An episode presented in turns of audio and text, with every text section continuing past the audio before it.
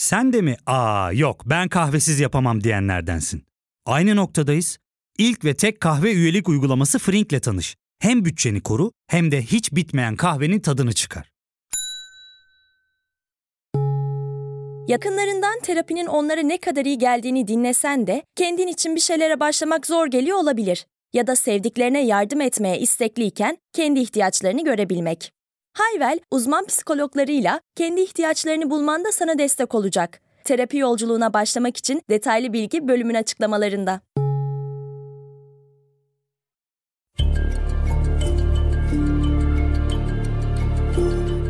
Merhaba, ben Ali Yağız Baltacı. Bilgisel'de bu hafta Kıbrıs Türklerinin Türkiye hakkındaki görüşlerini ele aldık. Hazırsanız başlayalım.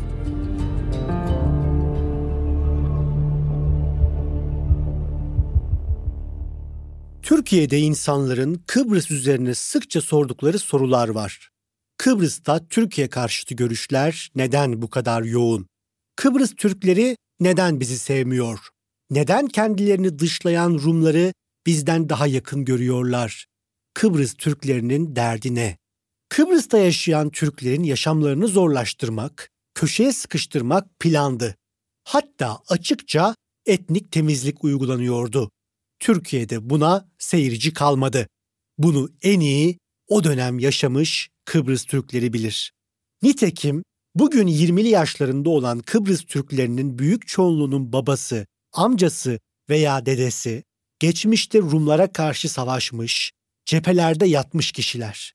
İlk önce Kıbrıs Türklerinin sosyal yapısından ve Anadolu Türkleri ile aralarındaki farklardan bahsedelim. Parantez içi ünlemli bir şekilde bu cümleyi duymanızı isterim. Ulu Hakanımız Abdülhamit sağ olsun Kıbrıs adası 1878'de Büyük Britanya'ya kiralandı. O tarihten sonra da bir daha hiç bizim olmadı. Türkiye Cumhuriyeti Lozan Antlaşması ile Kıbrıs adasındaki tüm haklarından vazgeçti. Adanın bir İngiliz kraliyet mülkü olduğunu kabul etti. 1923 itibarıyla Kıbrıs'ta yerleşik bulunan tüm Türkler de Birleşik Krallık vatandaşı kabul edildi.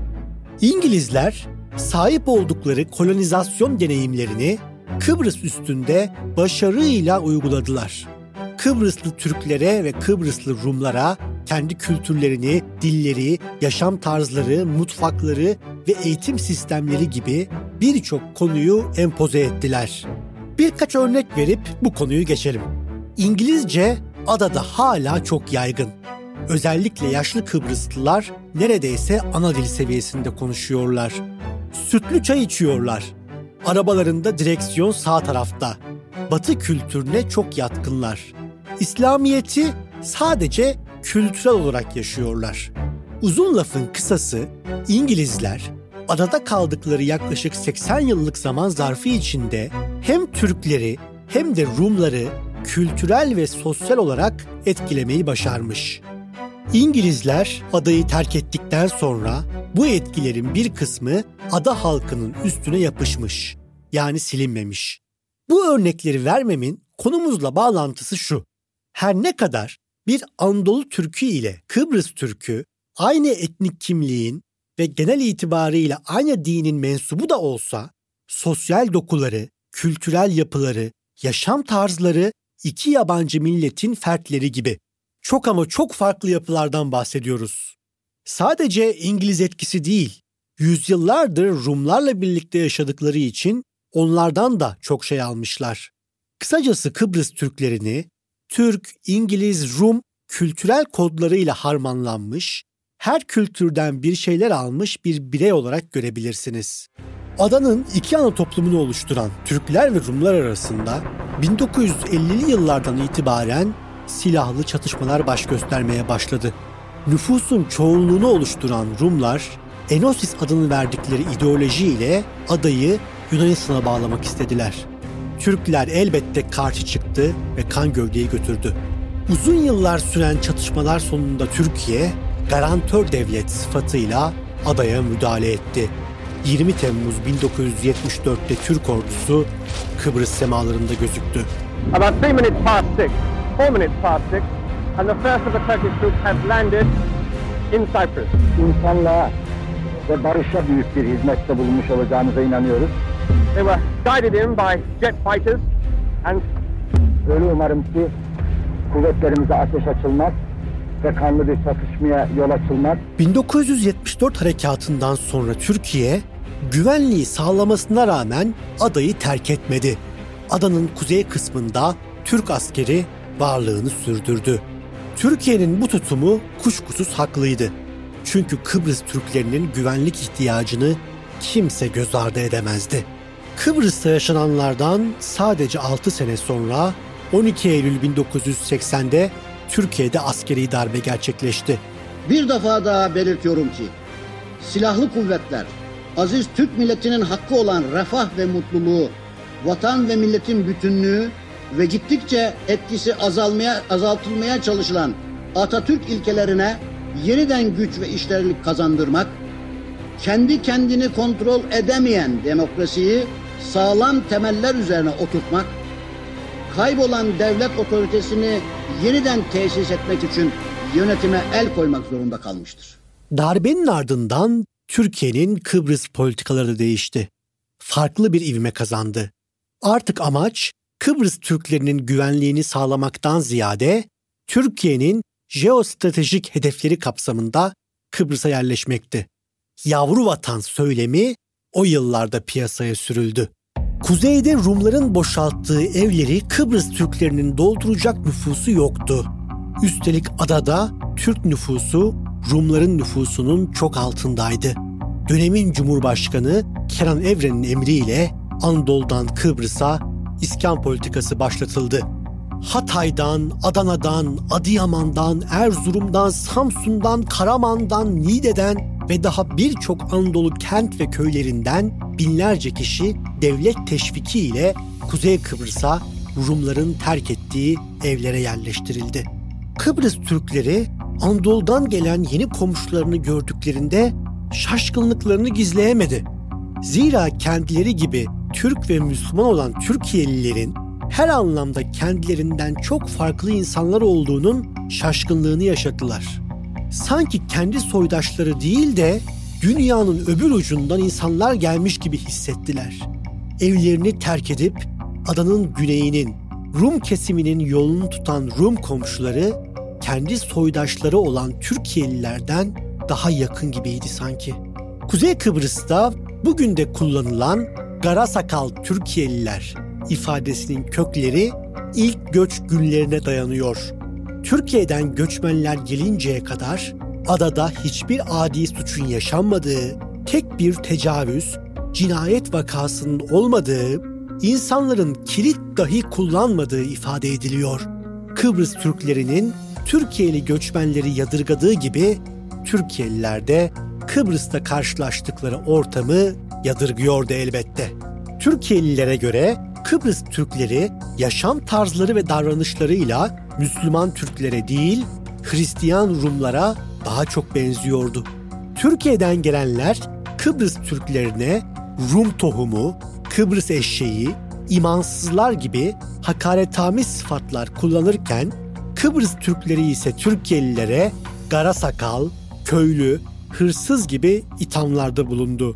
Bu uyuşmazlık zamanla sınıfsal ve sosyolojik çatışmaya dönüştü. Hatta bizim tespitini yaptığımız bu uyuşmazlık ve çatışma ortamı Kuzey Kıbrıs Türk Cumhuriyeti'nin kurucu cumhurbaşkanı Rauf Denktaş'a da soruluyor. Denktaş bu soruya kendi üslubuyla şu yanıtı veriyor. Kıbrıs'ta yerli merli yoktur. Ne yerlisi? Hepimiz buraya sonradan geldik.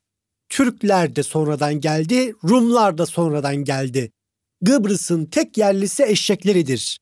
Kıbrıs eşekleri herkesten önce buradaydı. Türkiye'den gelen kardeşlerimizle de aramızda sorun filan yok. Bizim normal sözümüz onlara küfür gibi geliyor. Rahmetli Rauf Denktaş konuyu tiye alıp önemsemiyordu ama o inkar etse de basbayağı bir ayrım vardı.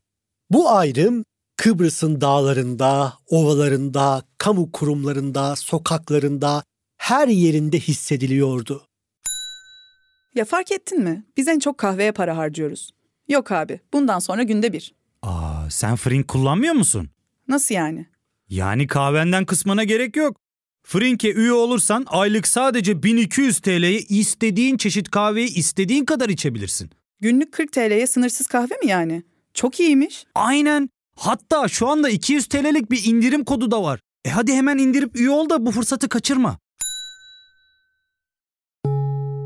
Terapiye başlamak, içinden çıkamadığın döngüleri kırmak, bazı yanlış bulduğun kararlarını değiştirmek ve kendinle beraber daha huzurlu bir yaşam inşa etmek için atabileceğin en değerli adımlardan biri. Hayvel ile yoğun yaşam tempona uyum sağlayarak online terapi seanslarını takvimine göre ayarlayabilirsin. Bini aşkın uzmandan sana en uygun terapisti seçebilir, PodB10 koduyla indirimden yararlanabilirsin. Detaylı bilgi açıklamalardaki bağlantıda. Kıbrıs Türklerinin tek derdi Anadolu'dan gönderilen göçmenler değildi. Türkiye'nin sizi biz kurtardık söylemini adeta bir devlet söylemi haline getirmesi, her fırsatta bunu Kıbrıs Türklerinin yüzüne vurması da gururlarına dokunuyordu. Türkiye'de kıvançla ifade edilen yavru vatan ifadesi Kıbrıs adasının müstakil varlığını yok sayan, Kıbrıs'ı Türkiye'nin Akdeniz'deki karakolu olarak gören bir yaklaşım olarak algılandı. Kıbrıs Türkleri bu ifadeyi kendi kimliklerine saygısızlık olarak gördü.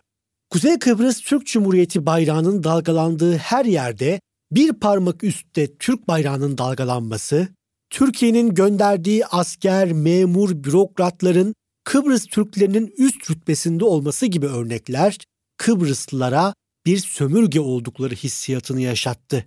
90'lı yıllar geldi. Türkiye'de kumarhaneler kapanmıştı.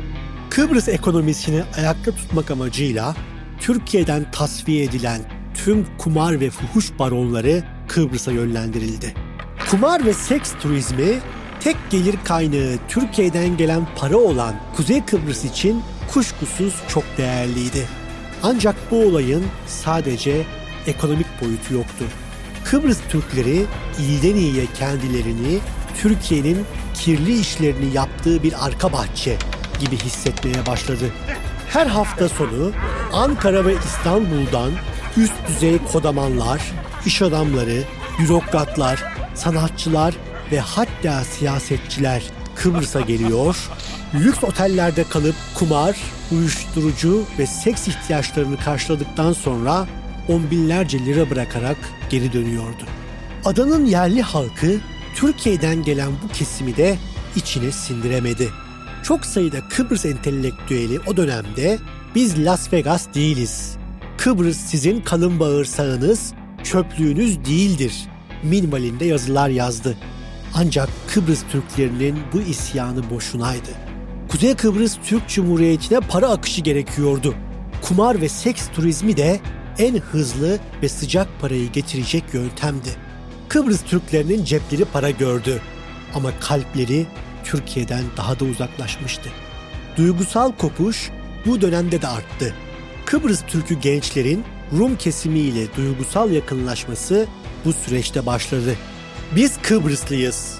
Kimsenin yavrusu, karakolu, kerhanesi değiliz. Burası bizim vatanımız. Özgürce yaşamak istiyoruz. Rum zulmünü de Türkiye'nin tahakkümünü de istemiyoruz. Felsefesi geliştirildi. Türkiye kamuoyu ise Kıbrıs'ta Türkiye aleyhine yükselen bu entelektüel dalgayı hiçbir zaman anlayamadı. Belki de anlamak istemedi. Konuya derinlemesine yaklaşmak yerine pis nankörler, vefasızlar, biz olmasak Rumlar canınızı okuyordu diyenler çok daha fazlaydı. Tüm bu sürecin sonunda adada Türkiye karşıtı bir aydınlar topluluğu inşa edildi. Güney ile birleşip Avrupa Birliği'ne girip tüm dünyada tanınan bir devlette yaşamak isteyen Kıbrıs Türkleri siyasi üstünlüğü ele geçirdi. Bugün Türkiye'deki ulusalcı milliyetçi camiaların tamamında nefret edilen ve hain Rum ajanı gibi en ağır sıfatlarla hakaret edilen önceki Kuzey Kıbrıs Türk Cumhuriyeti Cumhurbaşkanı Mustafa Akıncı'nın fikirsel motivasyonu da bu sosyopolitik tabandan geliyor. Türkiye kamuoyu Kıbrıs Türklerini anlamadıkça Kıbrıs Türkleri adanın güneyine daha çok yaklaşıyor.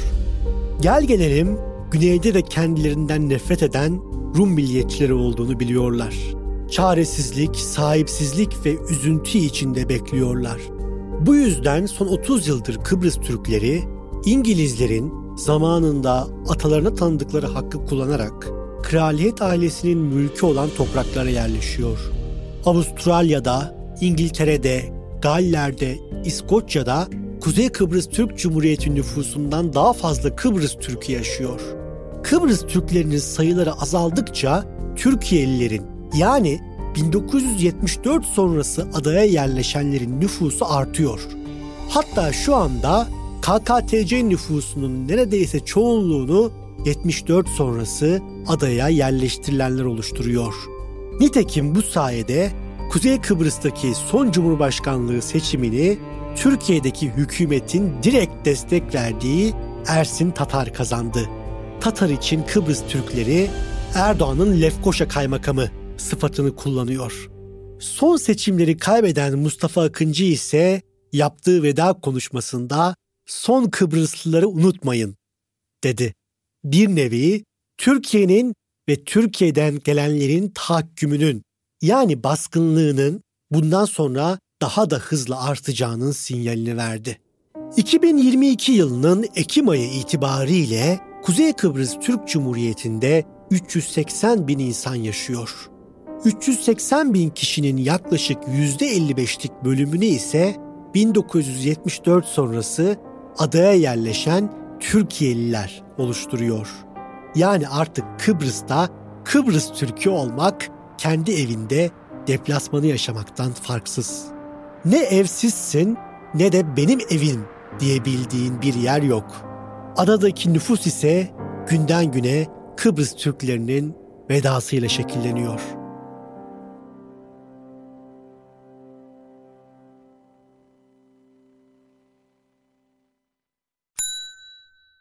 Ve tek kahve üyelik uygulaması Frink, 46 ildeki 500'den fazla noktada seni bekliyor. Açıklamadaki kodu girerek sana özel 200 TL'lik indirimden faydalanmayı unutma. Hadi sen de Frink üyeliğini başlat, kahven hiç bitmesin. Hem bugününe hem yarınına katacaklarıyla terapi yolculuğuna ve daha iyi hissetmeye bugün Hayvel ile başla. Açıklamadaki linkten Hayvel'i indir, ücretsiz tanışma görüşmelerinin ardından bütçene uygun seans paketini seç ve terapi yolculuğuna başla.